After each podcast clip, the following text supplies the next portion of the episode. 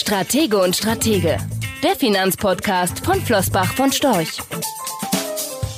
Willkommen zur elften Folge von Stratege und Stratege. Und nach der Sommerpause, wie immer, mit Thomas Lehr und Philipp Vorndran. Und Thomas, Hand aufs Herz. Fehlen dir die Auftritte vor echtem Publikum schon? Oh, da schlagen äh, ganz ehrlich zwei Herzen in meiner Brust. Ne? Auf der einen Seite ist das mit der Reiserei immer so eine Sache. Ähm, das kostet viel Kraft, viel mehr Kraft als das, was man macht, da wo man hinfährt. Und man muss ja auch nicht überall äh, persönlich vor Ort anwesend sein. Also man kann auch aus der Ferne einiges bewirken. Aber klar, logisch, äh, persönlich ist das schon noch mal ein bisschen was anderes als per Video oder Telefonkonferenz. Ja, das geht mir ganz genauso. Es ist vor allen Dingen schön, abends daheim im eigenen Bett schlafen zu können.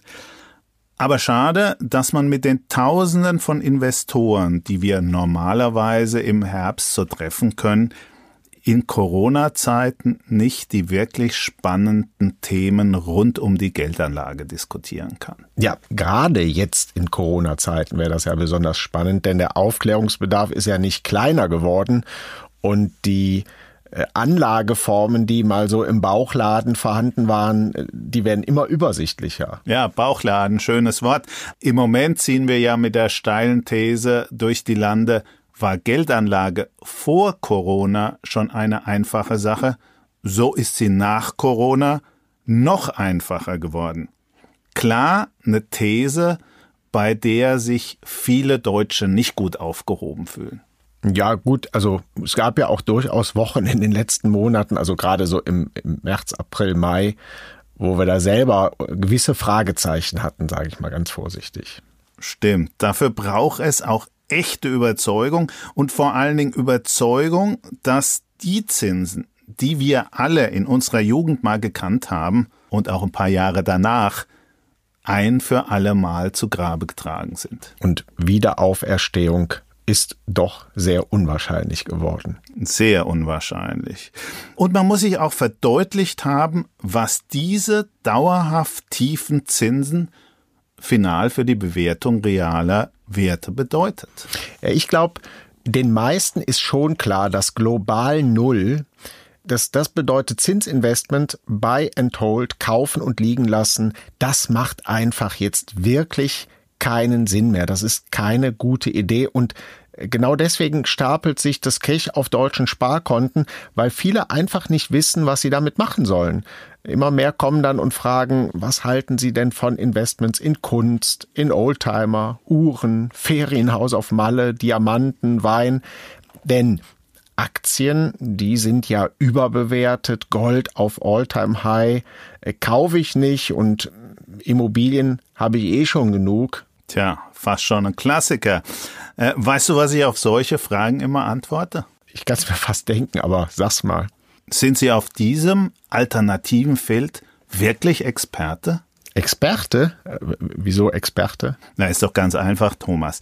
Wenn man Experte ist, egal ob bei, sagen wir mal, Fotokunst, Uhren oder Oldtimer, dann wird man ohnehin einen Teil seines Vermögens in diesem Segment anlegen. Eigentlich ist Anlegen ja hier das völlig falsche Wort. In Wahrheit würde man am liebsten so viel wie finanziell möglich davon besitzen wollen, weil man die Fotografie wunderschön findet, den Wein aus dem Bordeaux seit Jahren virtuell tausend Male auf der Zunge probiert hat oder einfach davon träumt, mit einem 1983er Rolls-Royce Corniche auf der California State Route Number One zu cruisen. Weil man passionierter Fan, Experte oder Finalsammler für ein Spezialgebiet dieser Art von Realwerten ist. Man weiß alles darüber, hat alles darüber gelesen, diskutiert in den einschlägigen Foren mit anderen Freaks, und hört so auch das Gras wachsen. Und man bekommt auch mit, wenn so eine Trophäe zu einem guten Preis auf den Markt kommt.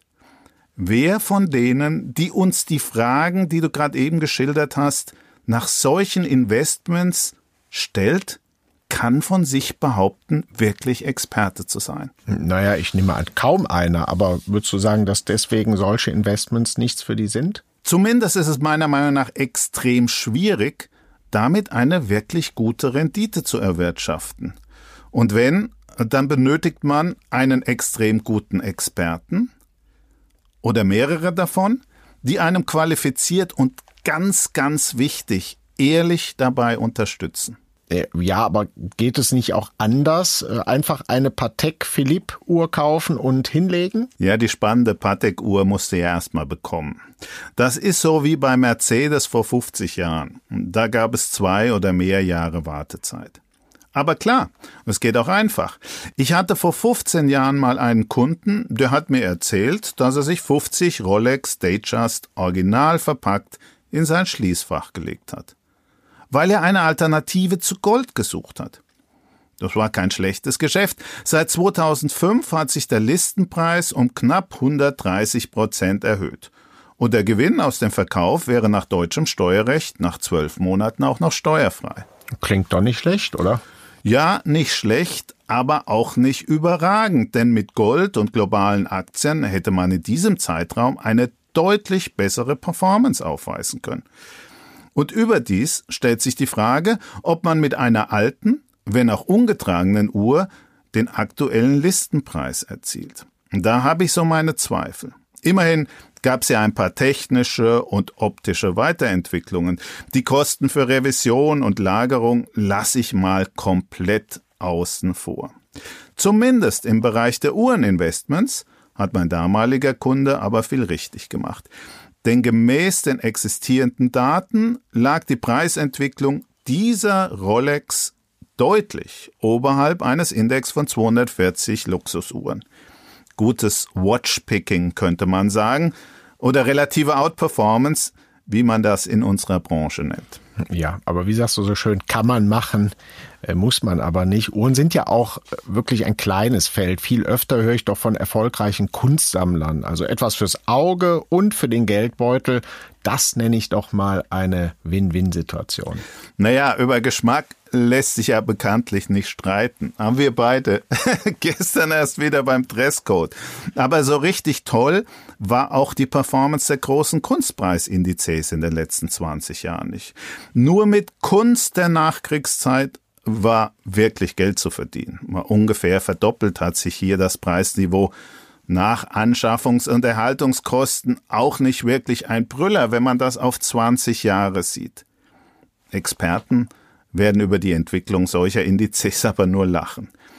Denn sie wurden von den Kunstwerken der Gurskis, der Richters, der Warhols schon viel früher als der breite Markt in den Bann gezogen und hatten sie für kleines Geld, also alles relativ, einfach gekauft, weil sie das Kunstwerk an der Wand haben wollten. Nicht wegen des Geldes, sondern wegen der Liebe zu exakt diesem Kunstwerk. Ja, also ist ja auch nachvollziehbar. Ne? Macht viel mehr Freude, wenn man weiß, dass da ein Kunstwerk äh, zugänglich ist für die Liebhaber und nicht nur irgendwo in einem Tresorraum vor sich hindöst. Welche Kunst sammelst du denn eigentlich? Alte BVB-Trikots? Hahaha. Besser als von deinen Bayern. Nee, ich sammle äh, lieber. Und du? Rizzi und Fazino und Bilder von der Landenhammer. Um Gottes Willen werden die Experten jetzt wahrscheinlich sagen, zumindest bei den ersten beiden. Aber keine Angst, Thomas, die Bilder hängen nur an meinen Wänden und da hängen sie nur, weil sie mir gefallen und nicht zu Geldanlagezwecken.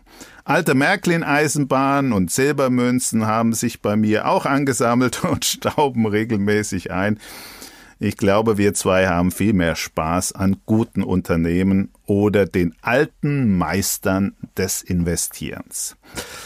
Aber zurück zur bildenden Kunst. In den 1990er Jahren hatte ich in der Schweiz mal einen Kollegen, der war wirklich so ein absoluter Kunstfreak, wie man ihn sich nur malen würde. Ein wandelndes Lexikon zu Werken moderner Künstler. Bei ihm war ich einmal nach Hause eingeladen, da standen die Giacometti-Statuen auf dem Wohnzimmertisch und Chat-Installationen im Wohnzimmer herum einfach so. Ich will gar nicht wissen, was die Sachen heute für einen Wert haben. Was ein Glück, dass sich die Kinder damals gut benommen haben. Unsere Haftpflicht hätte sicher einige Fragen gestellt, wenn da etwas passiert wäre. Für meinen Kollegen waren die Kunstwerke aber nicht Geldanlage, sondern wunderbare Bereicherungen seiner Wohnung. Ich Banause wusste das damals überhaupt nicht richtig zu schätzen, als er sie mir vorstellte, natürlich mit tiefstem Stolz und voller Begeisterung. Angefangen hatte die Leidenschaft für moderne Kunst bei ihm im Übrigen damit, dass er Architekturskizzen von Herzog und Demuron aufgekauft hatte. Herzog und wie? Demuron. Okay, wer sind das? Wer, wer sind die? Die Allianz Arena kennst doch selbst du äh, oder die Hamburger Oper. Die wurde von deren Architekturbüro gezeichnet. Ah, okay, das berühmte Vogelnest, also das Olympiastadion von Peking ist dann auch von denen. Genau. Der gute Kollege war schon in frühem Stadium des Schaffens der beiden Architekten, als sie noch nicht dieses internationale Renommee besaßen, begeistert von deren Arbeit und hatte ihnen die Pläne zum Freundschaftspreis abgekauft. Damals wollte sie sonst noch keiner. Heute ist das natürlich ein Schatz. Für so einen Coup musst du aber Begeisterung, Fantasie und äh, die nötigen Beziehungen haben. Genau das, was eben den Experten auszeichnet. Logischerweise wollten wir damals mit ihm immer einen Kunstfonds auflegen. Aber er hat nur lächelnd abgewunken. Seine Begründung war so einfach wie einleuchtend. Wenn ich hier einen Fonds manage, dann bin ich immer im legalen Grenzbereich. Kaufe ich das Kunstwerk jetzt für mich privat oder für den Fonds? Da er ehrlich mit sich und mit uns sein wollte, hat er sich erst nie in diesen Gewissenskonflikt begeben.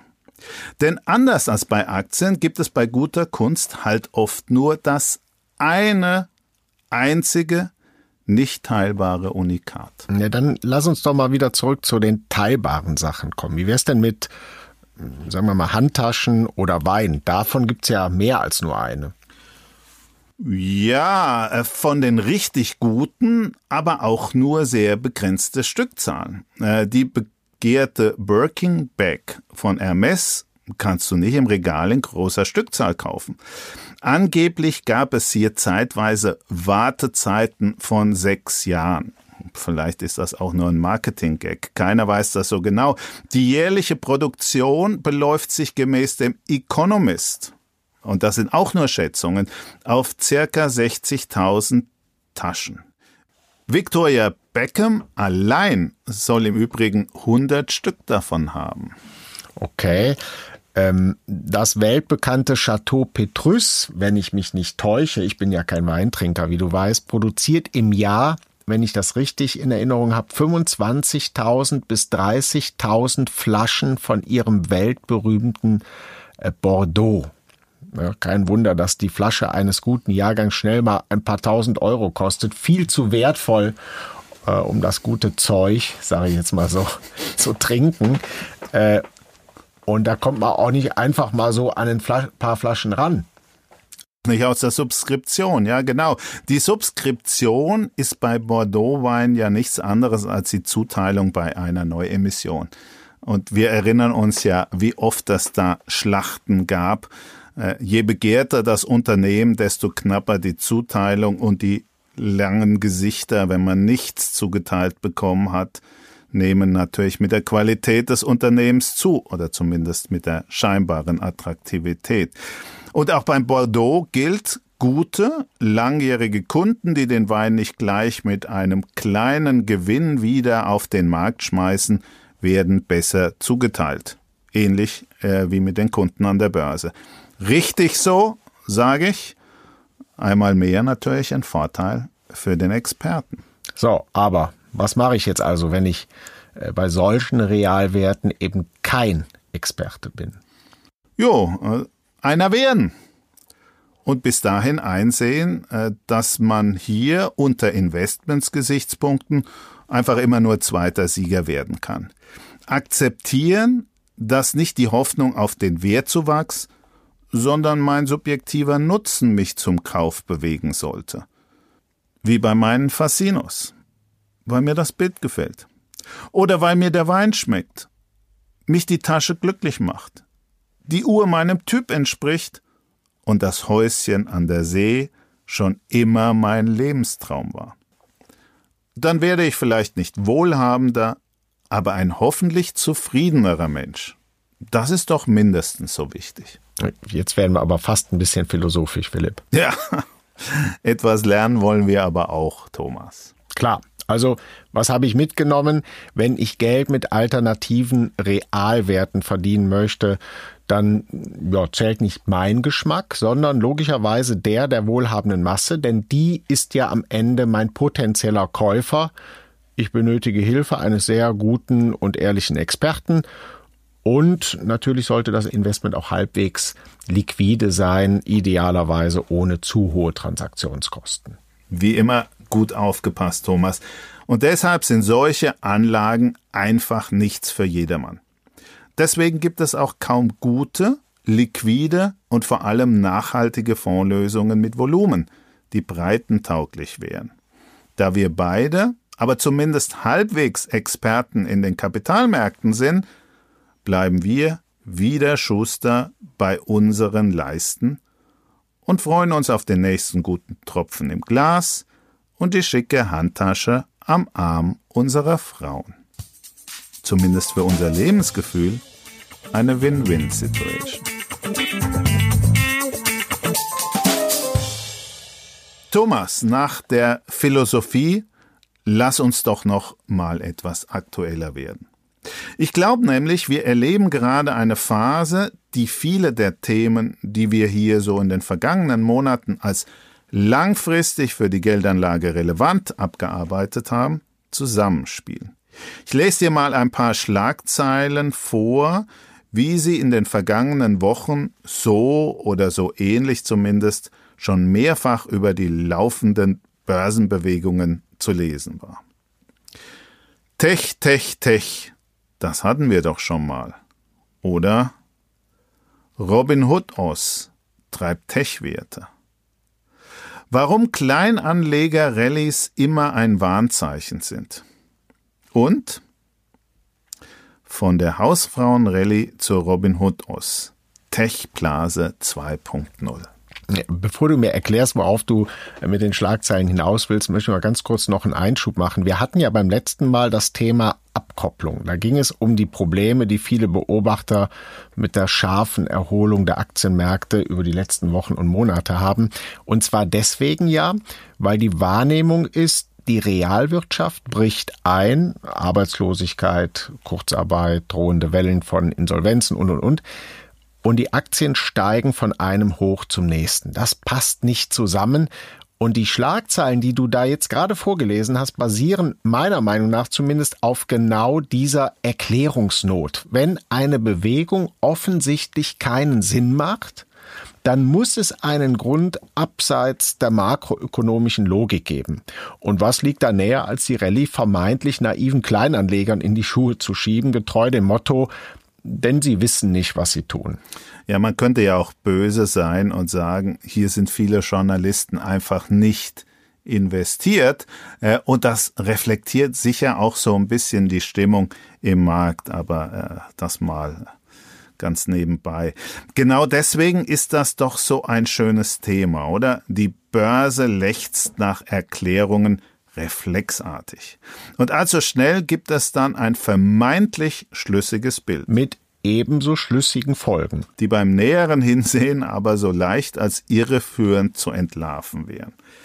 Und genau darüber will ich anhand dieses aktuellen Bezugs als Beispiel aus der Praxis, wie wir so gerne sagen, mit dir reden. Ja, dann äh, leg mal los. Okay, fangen wir mal mit der sogenannten Milchmädchen- oder Hausfrauenrallye an. Zwei Bezeichnungen, die ja signalisieren sollen, diejenigen, die jetzt noch einsteigen, haben von dem Geschehen am Kapitalmarkt nun wirklich überhaupt keine Ahnung. Heute heißt das ja politisch korrekt Robin Hood Rally. Was denn davon zu halten?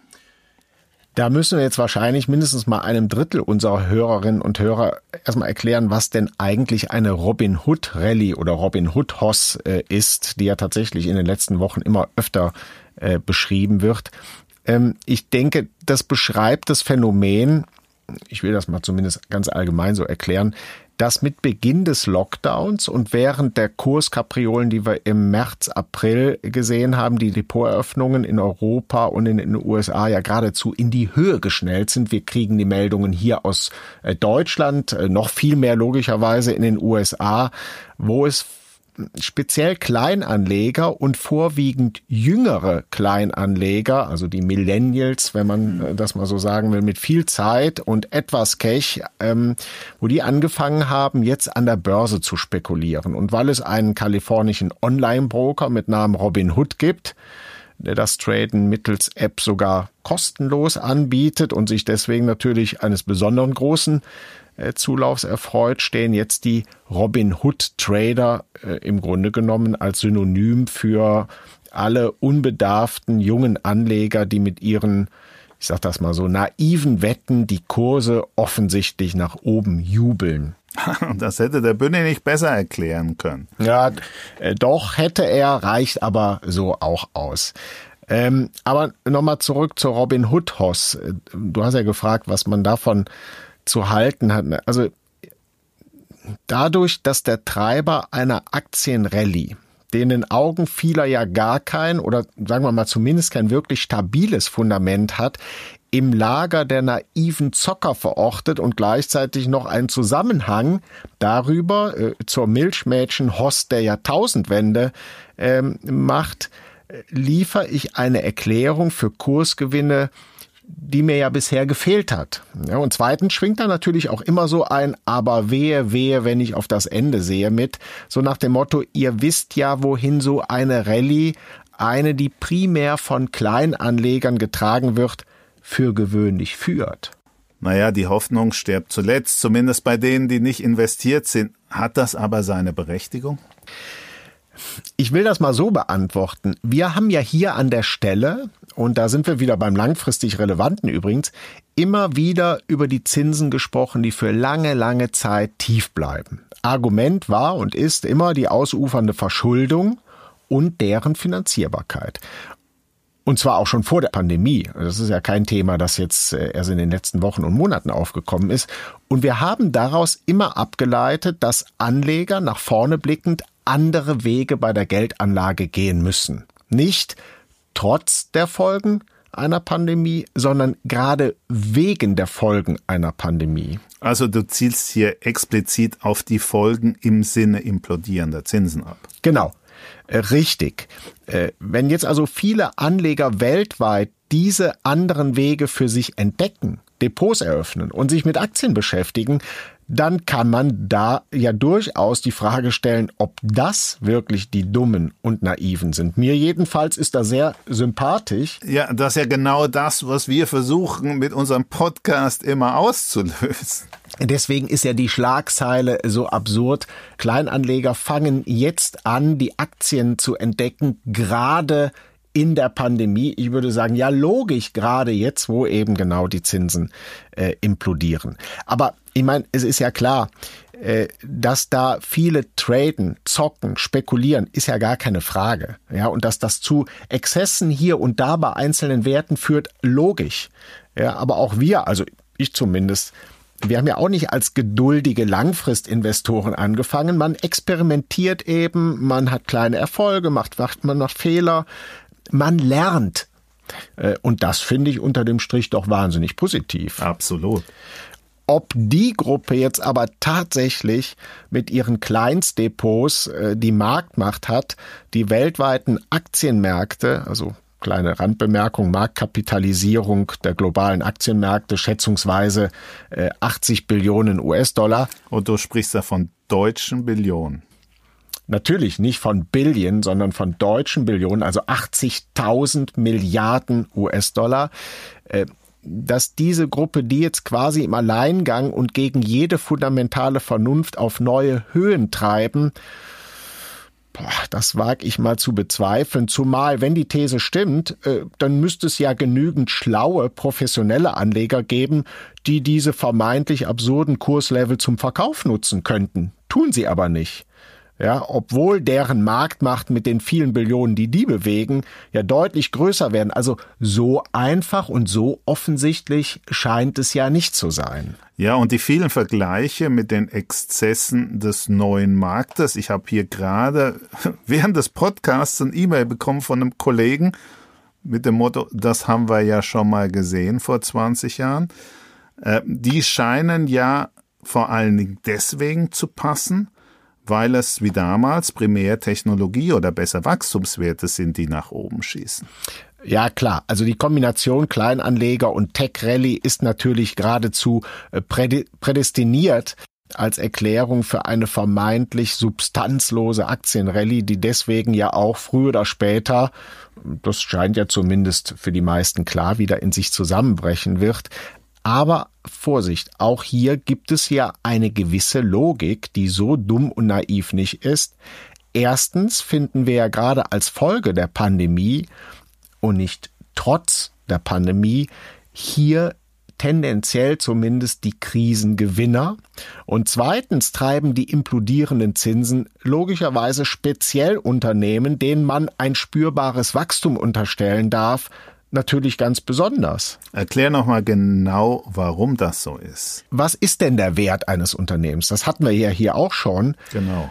Äh, der Wert ist nichts anderes als der heutige Wert aller künftigen Erträge, die ich von einem Unternehmen erwarte, ne, der sogenannte Barwert.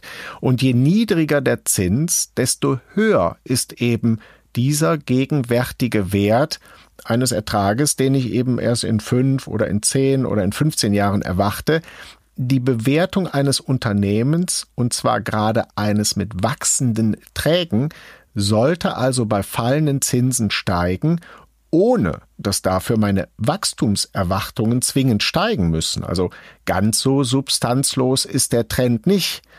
Und logisch, auch hier gilt in vielen Fällen werden sich Anleger irren und sie werden sich die Finger verbrennen. Einige werden zu mutig sein, andere zu vorsichtig. Das ist eben Markt. Ja, wer glaubt, dass er selbst auch ein Satz, den wir schon mal hatten, Philipp. Wer glaubt, dass er selbst eine möglichst klare, gut begründete und belastbare Vorstellung vom künftigen Ertrag und damit vom Wert eines Unternehmens hat, der kann das ja nutzen. Und zwar in beide Richtungen.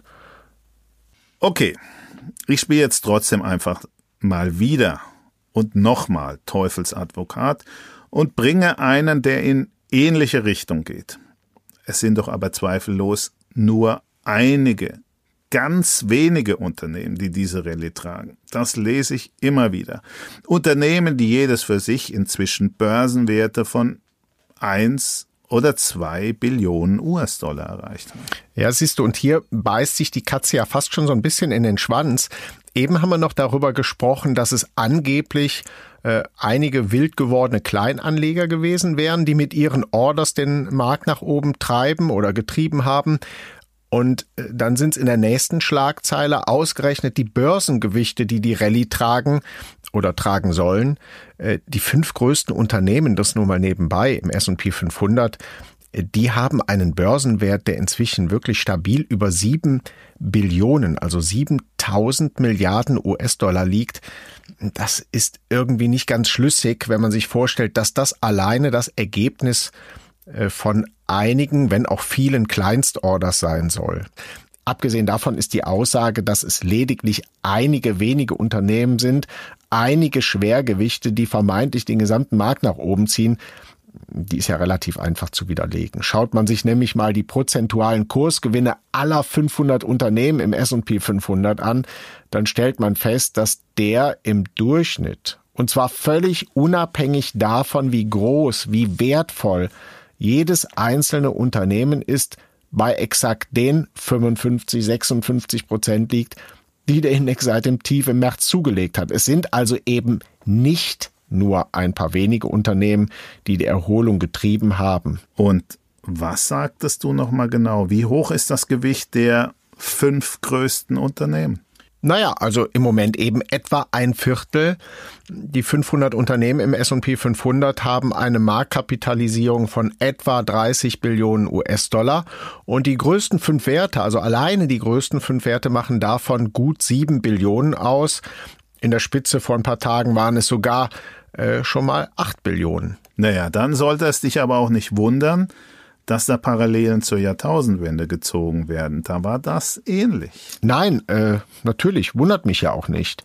Äh, da sind wir wieder beim nächsten Ratschlag, den wir hier immer wieder gegeben haben. Man muss schon etwas tiefer einsteigen. Statistiken oder Kennziffern alleine helfen eben nicht. Dass die größten Unternehmen ähnlich wie zur Jahrtausendwende den Index dominieren, wissen die meisten. Wenn du aber fragst, hm, für wie viel Ertrag für wie viel Jahresüberschuss stehen denn die Top 5? Damals und heute? Dann wird schon was leiser. Und? Im Jahr 2000 standen die größten fünf Unternehmen für nicht einmal 10 Prozent des Jahresüberschusses aller 500 Unternehmen im Index, hatten aber trotzdem eine ähnliche Dominanz wie die Top 5 heute. Im ersten Halbjahr 2020 haben die fünf größten Unternehmen dagegen aber 25 Prozent, ein Viertel des gesamten Jahresüberschusses aller 500 Unternehmen erwirtschaftet. Mit anderen Worten, zur Jahrtausendwende basierte die Bewertung, bei damals übrigens deutlich höherem Zinsniveau, primär auf der Wachstumsfantasie. Heute finden wir viel mehr Beispiele, bei denen die Bewertung bereits mit einer entsprechenden Ertragskraft auch wirklich fundamental unterlegt ist. Aber das will ich auch dazu sagen, bevor jetzt hier voreilig Schlüsse in die falsche Richtung gezogen werden. Auch die Aussage sollte man natürlich nicht pauschal als Entwarnung oder sogar als Aufforderung so jetzt rein in Tech missverstehen es bleibt, wie es ist. Am Ende hilft Schubladendenke nicht weiter. Pauschal für Aktien zu plädieren geht am Kern des Investierens vorbei. Gewinnerschublade, Verliererschublade, Gewinnerregion, Verliererregion hilft alles nicht. Ich muss tief in jedes einzelne Unternehmen einsteigen, den direkten Zugang suchen. Ich muss das Geschäftsmodell verstehen, zumindest wenn ich mich als Anleger oder Investor sehe. Oder ich muss jemanden suchen, dem ich das zutraue. Alles andere ist Spekulation. Das ist doch ein gutes Fazit. Hm, noch nicht ganz. Ich will einen Satz nochmal wiederholen, den ich in unserem letzten Podcast gesagt habe. Keine neue Erkenntnis, aber ich finde, die vergangenen Monate sind einfach ein zu schöner Beleg es ist nicht Aufgabe des Aktienmarktes, möglichst originalgetreu jede Bewegung in der Realwirtschaft wiederzuspiegeln. Realwirtschaft, wie der Name sagt, ist hier und jetzt. Aktienkurse, Bewertungen beziehen sich auf die Zukunft und mit Zukunft sind nicht die kommenden drei, sechs oder zwölf Monate gemeint, der Wert eines Unternehmens ist nichts anderes als der gegenwärtige, der heutige Wert all seiner künftigen Erträge und da spielt der Zins eben eine ganz entscheidende Rolle. Das hätte Bünni auch nicht besser erklären können. Das stimmt.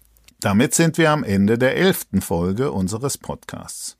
Wenn Ihnen der Podcast gefallen hat, empfehlen Sie uns ruhig weiter und abonnieren Sie unseren Kanal.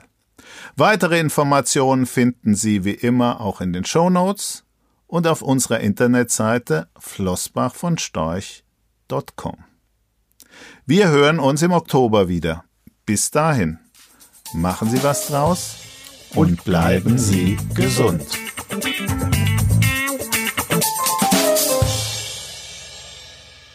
Rechtlicher Hinweis diese Publikation dient unter anderem als Werbemitteilung.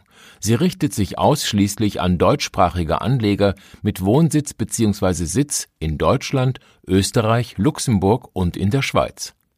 Die in dieser Veröffentlichung enthaltenen Informationen und zum Ausdruck gebrachten Meinungen geben die Einschätzungen von Flossbach von Storch zum Zeitpunkt der Veröffentlichung wieder und können sich jederzeit ohne vorherige Ankündigung ändern Angaben zu in die Zukunft gerichteten Aussagen spiegeln die Zukunftserwartung von Flossbach von Storch wider, können aber erheblich von den tatsächlichen Entwicklungen und Ergebnissen abweichen. Für die Richtigkeit und Vollständigkeit kann keine Gewähr übernommen werden. Der Wert jedes Investments kann sinken oder steigen, und Sie erhalten möglicherweise nicht den investierten Geldbetrag zurück. Mit dieser Veröffentlichung wird kein Angebot zum Verkauf, Kauf oder zur Zeichnung von Wertpapieren oder sonstigen Titeln unterbreitet. Die enthaltenen Informationen und Einschätzungen stellen keine Anlageberatung oder sonstige Empfehlung dar. Sie ersetzen unter anderem keine individuelle Anlageberatung. Angaben zu historischen Wertentwicklungen sind kein Indikator für zukünftige Wertentwicklungen. Diese Veröffentlichung unterliegt Urheber-, Marken- und gewerblichen Schutzrechten. Eine Vervielfältigung, Verbreitung, Bereithaltung zum Abruf oder Online-Zugänglichmachung, Übernahme in andere Webseite, der Veröffentlichung ganz oder teilweise in veränderter oder unveränderter Form ist nur nach vorheriger schriftlicher Zustimmung von Flossbach von Storch zulässig. Ein umfangreiches Glossar zu Themen und Begriffen finden Sie auf www.flossbachvonstorch.com slash glossar slash. Diese Veröffentlichung unterliegt Urheber-, Marken-, gewerblichen sowie wettbewerbsrechtlichen Schutzrechten. Copyright 2020 Flossbach von Storch. Alle Rechte vorbehalten